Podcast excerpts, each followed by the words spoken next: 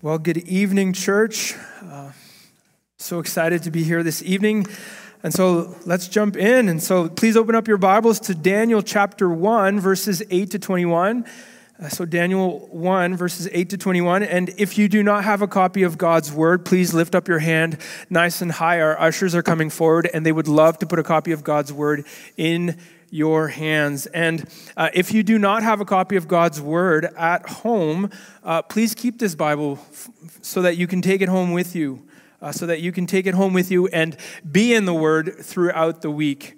Um, and so this evening, our passage will be found on pages 429 and 430 of those blue Bibles. And as you're turning to uh, the passage this evening, here's a question that I have for you this evening, for us this evening.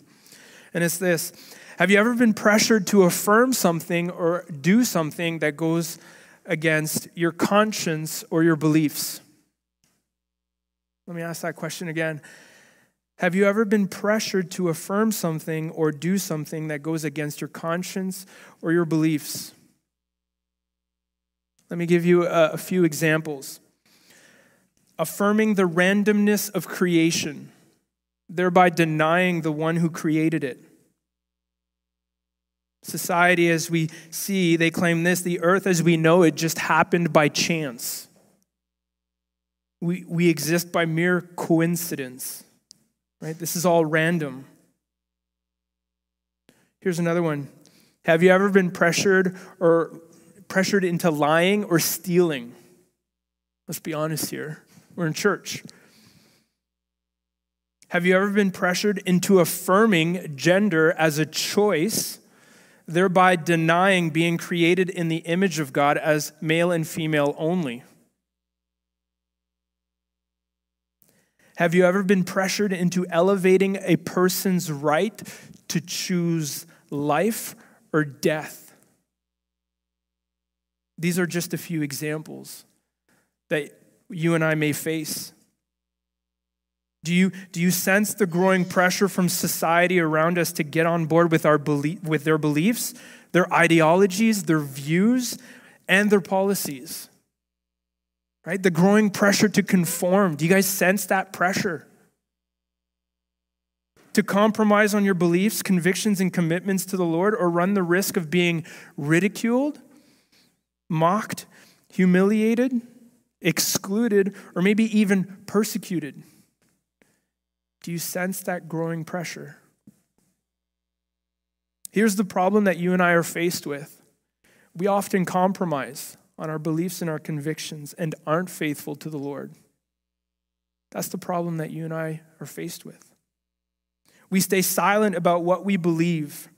We compromise out of a lack of trust in the Lord in the moment, out of a fear of man, a fear of being left out, a fear of standing out as different, a fear of being mocked, ridiculed, humiliated, or maybe even persecuted. And, loved ones, here's the truth that we need to see. We need to understand this truth. We live in a world that has become and is increasingly becoming more and more anti God and anti Christian. Opposition to the Word of God and opposition to God Himself is increasingly growing. The Word of God isn't popular these days. It's not popular. It is increasingly out of season. And the challenge that you and I are faced with in those moments is, is this How will we respond in those moments? Who will we seek to please? Will we compromise on our convictions and our beliefs? Or will we trust and remain faithful to the Lord by standing firmly on His word in the face of growing opposition by His power and for His glory? Here is our big idea for this evening. I want to encourage you guys to write this down. Because God is sovereign and faithful, we must trust in him. Because God is sovereign and faithful, we must trust in him. Right? Because God is in control of all human affairs. There is nothing that is outside of his control. And because he is faithful, we must trust in him through any and all circumstances and opposition that may come our way. And here in our text this evening, uh, we will see one distinguishing mark of the person who trusts in the Lord and the blessing that results from one's trust in the Lord. And so, in order to honor the authority of God's word, I would invite you to stand as we read scripture together. And so, we're going to stand and we're going to read verses 8 to 13 uh, to start. And so, Daniel's faithfulness, verse 8, let's go. But Daniel resolved that he would not defile himself with the king's food or with the wine that he drank. Therefore, he asked the chief of the eunuchs to allow him not to defile himself. And God gave Daniel favor and compassion in the sight of the chief of the eunuchs. And the chief of the eunuchs said to Daniel, I fear my Lord the king, who assigned your food and your drink. For why should he see that you were in worse condition than the youths who are of your own age? So you would endanger my head with the king. Then Daniel said to the steward, whom the chief of the eunuchs had assigned over Daniel, Hananiah, Mishael, and Azariah Test your servants for 10 days. Let us be given vegetables to eat and water to drink.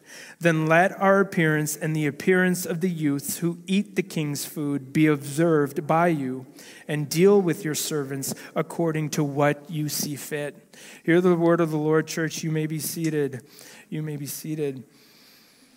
And so, right here in our text, we see a life, we see that a life that trusts in the Lord resolves. It resolves to follow Him. And the first and the question that we are confronted with here in these first six verses is this a life that trusts in the Lord is resolved to follow him no matter the cost. Question, loved ones, are you resolved? Are you resolved? Let's, let's get our context. Much of the context of our passage is found in the first open in the first seven verses of the opening uh, chapter of chapter one, and so it's about 605 BC, uh, and it's the third year of the reign of Jehoiakim, the king of Judah. And so, what has happened at this point now is Nebuchadnezzar, the king of Babylon, has come to Jerusalem and he besieged it. We see that in verse 1. And so, what happened to Judah and Jerusalem was a consequence of Judah's actions in forsaking the Lord and turning away from the Lord, just as Jeremiah had predicted would happen in Jeremiah 25. And so, Nebuchadnezzar brought some people of Israel back to Babylon. And as we see in verses 3 and 4, some of the people that he brought to Babylon were of the royal family and of the nobility, youths without blemish of good appearance and skillful in wisdom, endowed with knowledge, understanding, learning, and, and competent to stand in the king's palace and to teach the literature and the language of the Chaldeans. And so Daniel and his friends are those youths without blemish described in verses 3 and 4. They were most likely in their early teens at this point when they were taken to Babylon. And so they were to be educated for three years' time before they stood in the presence of the king. That is, before they, they went up before the king and served the king. And so, throughout the training, Nebuchadnezzar assigned to them a portion of the food that he ate and the wine that he drank. And so, the goal behind this was to convert these followers of the Lord into patriots of Babylon. Assimilation was the goal here right? They were to be immersed in Babylonian culture so much that they would be enticed to it and that they would ultimately then embrace the culture around them. And Ashpenaz, the chief of the eunuchs, was the one in charge of this assimilation. Let's let me reread verses 8, the first part of verse 8. But Daniel resolved that he would not defile himself with the king's food or with the wine that he drank. And so, despite the attempted assimilation here, Daniel takes a stand. He takes a stand. He resolved that he would not defile himself with the king's food. The word resolved there, it means this to determine, to make up your mind. And so Daniel had determined, he had made up his mind He had purposed in his heart that he would not defile himself. And the word defile means this to pollute, to desecrate, to stain. And so just like picture a white cloth. You're holding up a white cloth and somebody throws grape juice on that white cloth. Like that's the image here of staining. He didn't want to defile himself. Now you may be asking, well, what's so bad about the king's food for Daniel to associate defilement with it? Was it unclean?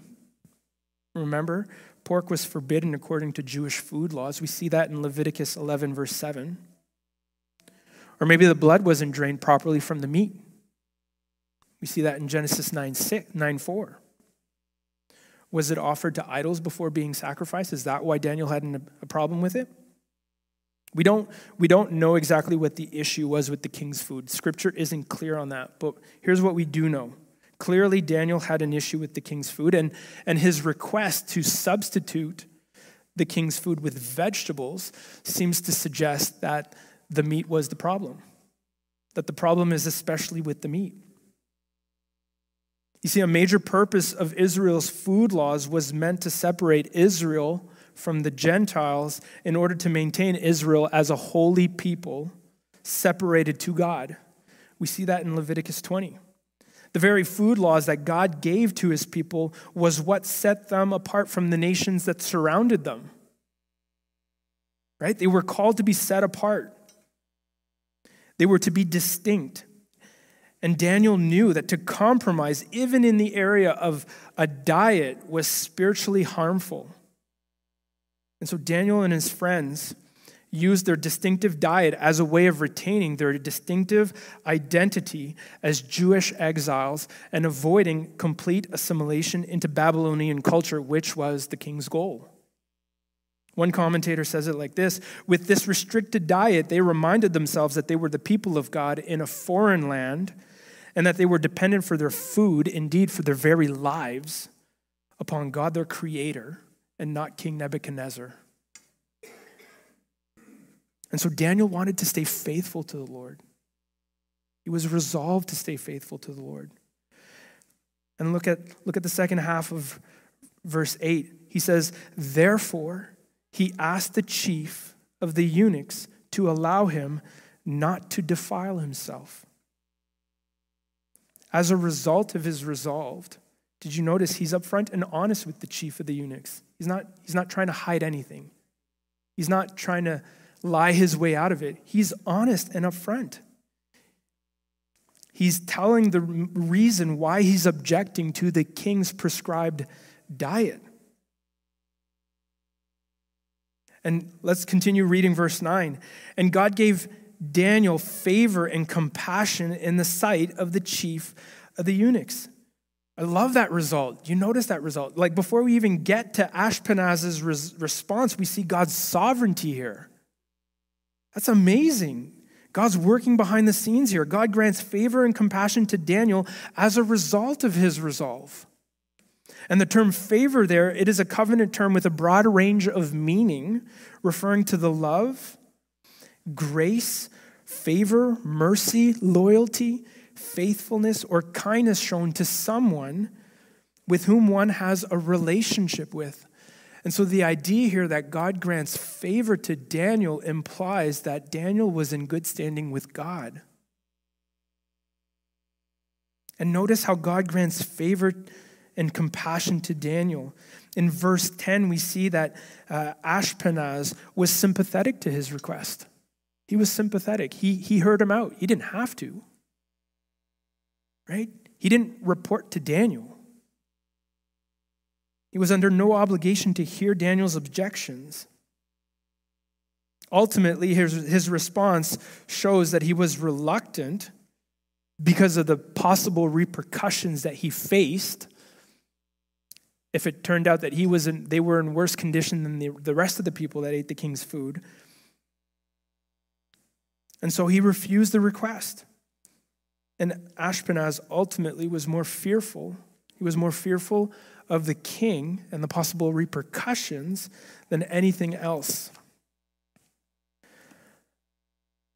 But then in verse 11. Let's, let's go to verse 11. Then Daniel said to the steward, whom the chief of the eunuchs had assigned over Daniel, Hananiah, Mishael, and Azariah. Just notice, notice Daniel's persistency there, right? He doesn't give up, right? He's been shot down once by Ashpenaz. He doesn't give up. He's, he's committed and resolved to stay faithful. He goes to a lesser official, right? He, he attempts to work with a lesser official who, who is much more sympathetic to his request, right? And he takes a different approach.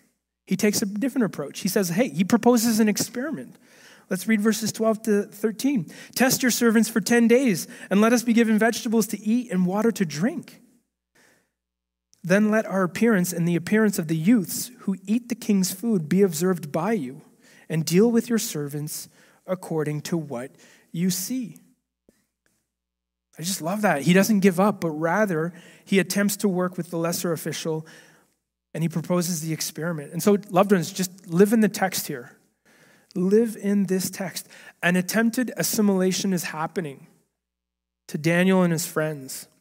They are being tempted and pressured to compromise and abandon their convictions and follow the norms of society in which they find themselves in. Does that sound familiar today? Does this, does this not reflect the day and age in which we live in today?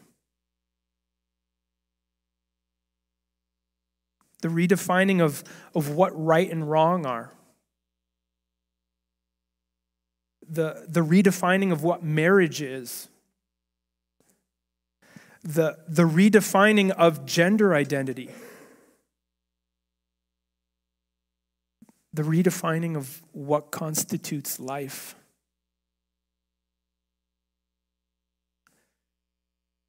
The laws that are being passed today by elected officials at every level of government that are contrary to what the Word of God says. Or even what's being taught in the school systems today. Loved ones, there's, there's nothing new under the sun. What, what Daniel faced then, we face today. It's probably packaged differently, but we're still pressured and, and we're, we're still pressured and tempted to compromise on our convictions. You see, despite living in Babylon, Babylon would never be their home. Daniel and his friends would not let Babylon into them. It would not, they would not let Babylon get into them. They were resolved to be set apart, to be holy, right? They wanted to be distinct.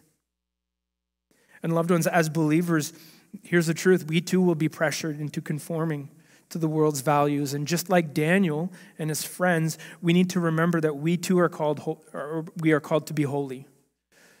Right? If you are saved in Jesus Christ, this is your calling. You are called to be holy. We see this in 1 Peter 1, verses 14 to 16. You'll see it on the screen. It says this As obedient children, do not be conformed to the passions of your former ignorance, but as he who called you is holy, you also be holy in all your conduct. Since it is written, You shall be holy, for I am holy. That's our calling right there. Believers are called to be holy, to be set apart. And notice how it's worded there at the end of verse 16 You shall be holy, for I am holy. Right? It's not optional for believers. The call to holiness isn't optional. We are called to be holy because that is consistent with God's character, who is holy and has called us to himself. The call to holiness is a call to Christlikeness. The more holy we become, the more Christ like we become, and the more Christ like we become, the more holy we become. And so, loved ones, are you resolved to follow the Lord no matter the cost? No matter the cost. Even if it costs you your dream job, your career opportunity, advancement up the corporate ladder if it costs you relationally. If it costs you relationally, or if it costs you financially, Are you resolved to follow the Lord no matter the cost? Here's another one. Where are you not living with distinction and compromising? Where is that? In the home? In the workplace? At school? In your entertainment choices? What you scroll through on social media? The words that you speak? Or your actions? Where are you not living with distinction and compromising? Where, here's another one. Where is your resolve lacking?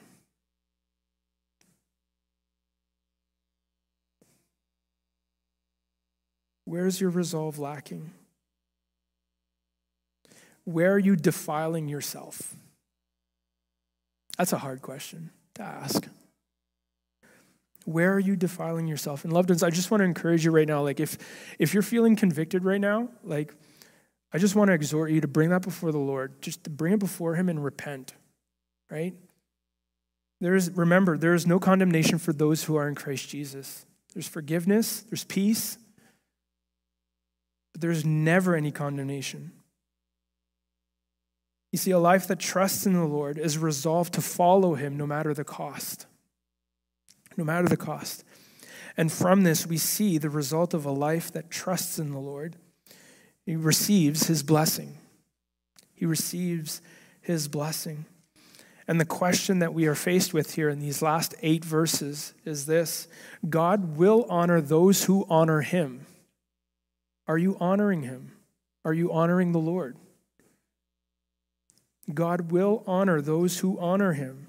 Are you honoring him? Let's continue reading verse 14. Let's look down at our Bibles.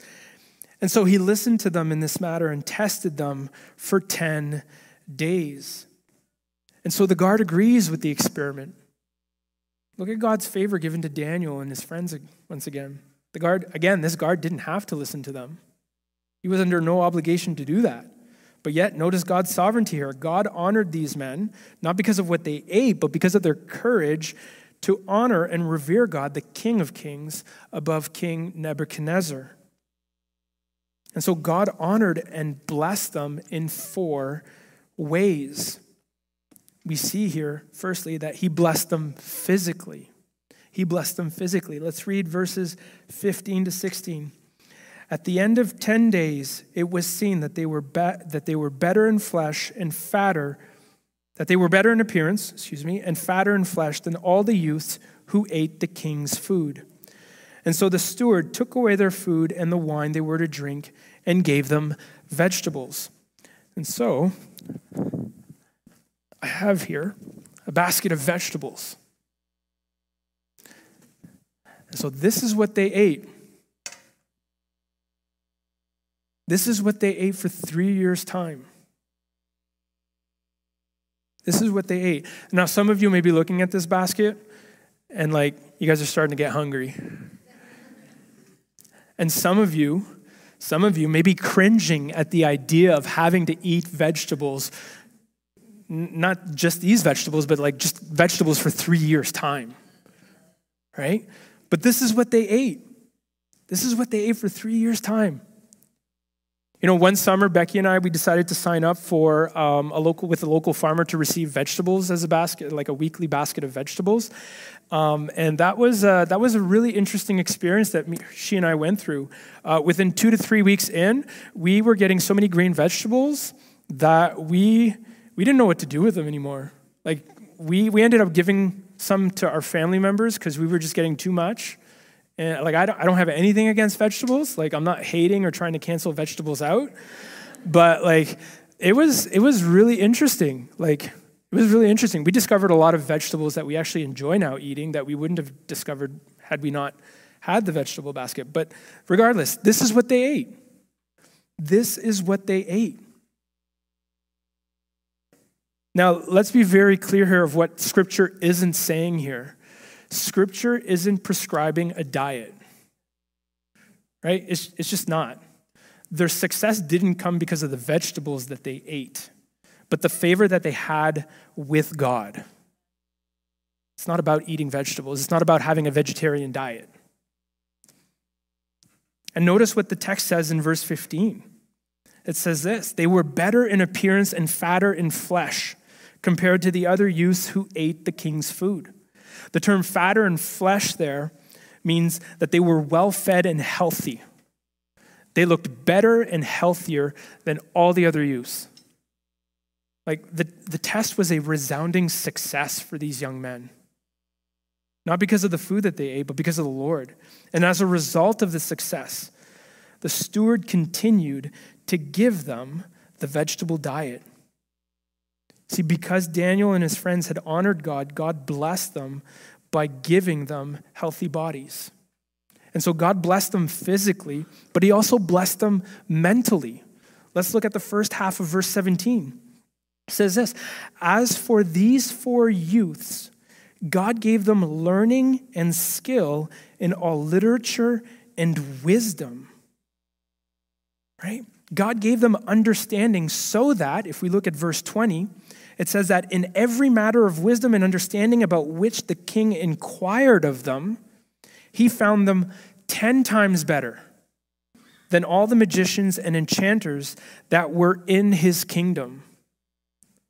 Right? God blessed these men with his wisdom. It wasn't their own wisdom, it was God's wisdom. They were given the ability by God Himself to see things in life from God's perspective and act accordingly. Right? They gave the king wise counsel. And so they were blessed mentally. Thirdly, we see also here that they were blessed spiritually. Let's look at the Let's look at the second half of verse 17. And Daniel had understanding in all visions and dreams. Now, this blessing is specific to Daniel, as we see here in the text. One pastor says it like this God enabled Daniel to interpret dreams and to receive visions. Visions and dreams were both a means of revelation from God, the former occurring while awake and the latter while asleep. And so, this blessing that God gave to Daniel would prove extremely valuable to Daniel later on in his life. You could just read the, the rest of the book and see how that became valuable for Daniel. Daniel would be used by God as his vehicle of divine revelations to those who were around him. And so God blessed them physically, He blessed them mentally, He blessed them spiritually, but we also see, fourthly, here that He blessed them socially. Let's look at verse 18 to 21. At the end of the time when the king had commanded that they should be brought in, the chief of the eunuchs brought them in before Nebuchadnezzar. And the king spoke with them. And among all of them, none was found like Daniel, Hananiah, Mishael, and Azariah. Therefore, they stood before the king. Let's jump down to verse 21. And Daniel was there until the first year of King Cyrus. And so Daniel and his friends, they were brought before the king after three years of education, and the king spoke with them. And among all of the possible candidates, they stood out. There was no one like them. There was absolutely no one that came close to them. And therefore, at the end of verse 19, we see, therefore, they stood before the king. That is, they entered the king's service. They were promoted to key administrative positions within the kingdom. And then in verse 21, we read that Daniel was there until the first year of King Cyrus, which ended up being in 539 BC. Daniel would outlive the Babylonian exile. God's faithfulness towards his servant would prove sufficient. Now, one thing that we need to realize here with these blessings that God gave to Daniel and his friends is this like the, the blessings that he gave to Daniel and his friends are descriptive. Like this, this text, in this text here, we see it's descriptive. The text describes what God gave, what God did for Daniel and his friends. It isn't prescriptive. The text isn't saying that if you stay faithful, God will bless you in all these specific ways. That's not what it's saying. The blessings that God gave Daniel and his friends were specific to the circumstances that they found themselves in at this moment. But did you, did you notice what God didn't do? He didn't take them out of the trial or the difficult circumstance. He didn't do that. Rather, he was with them and gave them what was needed to not only endure, but also to thrive and be a blessing to those around them. Like, just think about that. I'm going to repeat it. Rather, he was with them and gave them what was needed to not only endure, but also to thrive and to be a blessing to those around them. The blessings that God chooses to give to his people are not one size fits all. God chooses what blessings to give to his people, when to give it. And here's a great truth that we need to understand, that we need to see from this passage. You'll see it here on the screen. There is always blessing on the other side of obedience. God will always bless obedience. And that blessing, should he choose to, may not necessarily be deliverance. It may not be what we want when we want, but he will always bless obedience. And we can be confident that God will work all things for his glory and our good. I want to encourage you also with this truth that we see in James 1:12. James says this, you'll see it on the screen. Blessed is the man who remains steadfast under trial, for when he has stood the test, he will receive the crown of life. He will receive the crown of life which God has promised to those who love him. Loved ones, that's our motivation right there. That's our motivation right there to remain steadfast, to remain resolved under trial, under any pressures the crown of life, that is eternal life. That is the ultimate blessing that you and I could ever receive, which we certainly do not deserve. The presence of the Lord for all eternity in heaven. That's the greatest blessing. And for those of you who are currently in a season of trial and suffering, I want to I want to encourage you it doesn't, it doesn't mean that God has abandoned you. Right? It doesn't mean that he's abandoned you. It doesn't mean that he's turned his back on you. He sees what you're going through. He knows the pain, he knows the grief, he knows the hurt. He's attentive to it all and he's taking notes. Psalm 56, verse 8 says that he takes your tears and he puts it in a bottle. He's not indifferent to what you are going through, and He is at work even though it may not feel like it. You see, Daniel and his friends weren't abandoned by God. Quite the contrary, God was with them. Daniel and his friends remained faithful to who they truly were as God's chosen people, as set apart they obeyed God, and as a result, they received God's blessing, and they were a shining testimony of God's providence and His grace to those around them. They were pilgrims on a journey, far from home, called to be a faithful witness, called to be faithful witnesses to a foreign people, a foreign king, in a foreign land. And these men beautifully personify they beautifully personify one man who would one day leave his home, come to a foreign land to bear witness to the one true God. Loved ones, Jesus is the greater Daniel. I, I pray that you would see this so clearly right now. Jesus is the greater Daniel. Just, just like Daniel and his friends, Jesus left his home and came to earth as fully God and fully man, willingly embracing a sinful, world without defiling himself once. Jesus, too, found favor with God and man. He refused to compromise when he faced opposition. He was tempted by Satan in the wilderness to defile himself, yet he remained perfectly faithful. He trusted his father completely and lived a perfect life of obedience for 33 years. He gave a faithful witness before Herod and Pilate and was nailed to the cross, paying for the penalty of your sin and mine. But then on the third day, it gets better. He rose to life, defeating sin and death, and offers eternal life now. He offers eternal life to all who repent and confess Him, who repent of their sins and confess Him as Lord and Savior. And if you're here and you've never repented of your sins and confessed Jesus as Lord and Savior, there's two things that I want to say to you this evening. Number one, I am super thankful that you're here. I've, I don't believe that's by accident. I'm super thankful that you're here.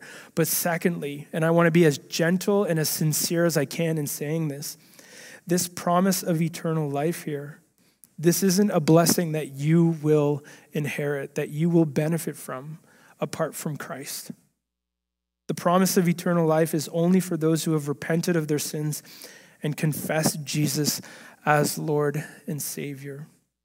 And so today, when you hear his voice, do not harden your heart. Would, would you repent of your ways and turn to him in faith? You see, Jesus not only modeled for us, he not only modeled for us what trusting in the Lord looks like, but he's also given us another helper. He's given us the Holy Spirit who empowers us and equips us to trust in him and to follow him no matter what we may face. And not only that, we have a Savior also who can identify with our weaknesses. Why? Because he himself went through it also, as we saw earlier in Hebrews 4:15. And so I want to encourage you today, wherever you are, or whatever you are facing, or whatever you may be facing, to press into him, to, to run to him, to seek Him, to be steadfast and firm in your convictions. Jesus is sovereign, He is faithful, and He is with you. And He will only work for His glory and your good. And so, loved ones, who are you honoring? Who are you honoring and revering? Is it the Lord? Or is it the things of this world, the values of this world? You see, because God is sovereign and faithful, we must trust in him. It's not a question of whether or not he is sovereign and faithful. He is. He shows that time and time again through his word. And he's shown it to Daniel and his friends. See, a life that trusts in the Lord resolves to follow him no matter the cost and the result of the one who trusts in him receives his blessing. The greatest blessing that you and I could ever receive is eternal life with him in heaven. Hands down. Right? Life with Jesus for all eternity is the greatest blessing that you and I could ever receive. And this eternal perspective of spending eternity with our Savior makes everything that we have faced, everything that we are facing or will face, worth it. Why? Because He's worth it. Let's pray. Lord, we thank you. We thank you that you are sovereign and faithful. We thank you for the gift of eternal life that you have given us. We thank you for not only showing us what faithfulness looks like, but also for empowering us to live faithfully to you. And so, Lord, I pray for your spirit right now. I pray that you would empower us through your spirit, that you would help us, God, to stand firm on your word, that you would help us to remain resolved to follow you and obey you in the midst of increasing pressure from the world around us to conform. Lord, I pray that we would that we would seek to honor you like these men sought to do. In Jesus' name I pray. Amen. Amen. Church, will you stand as we respond in worship?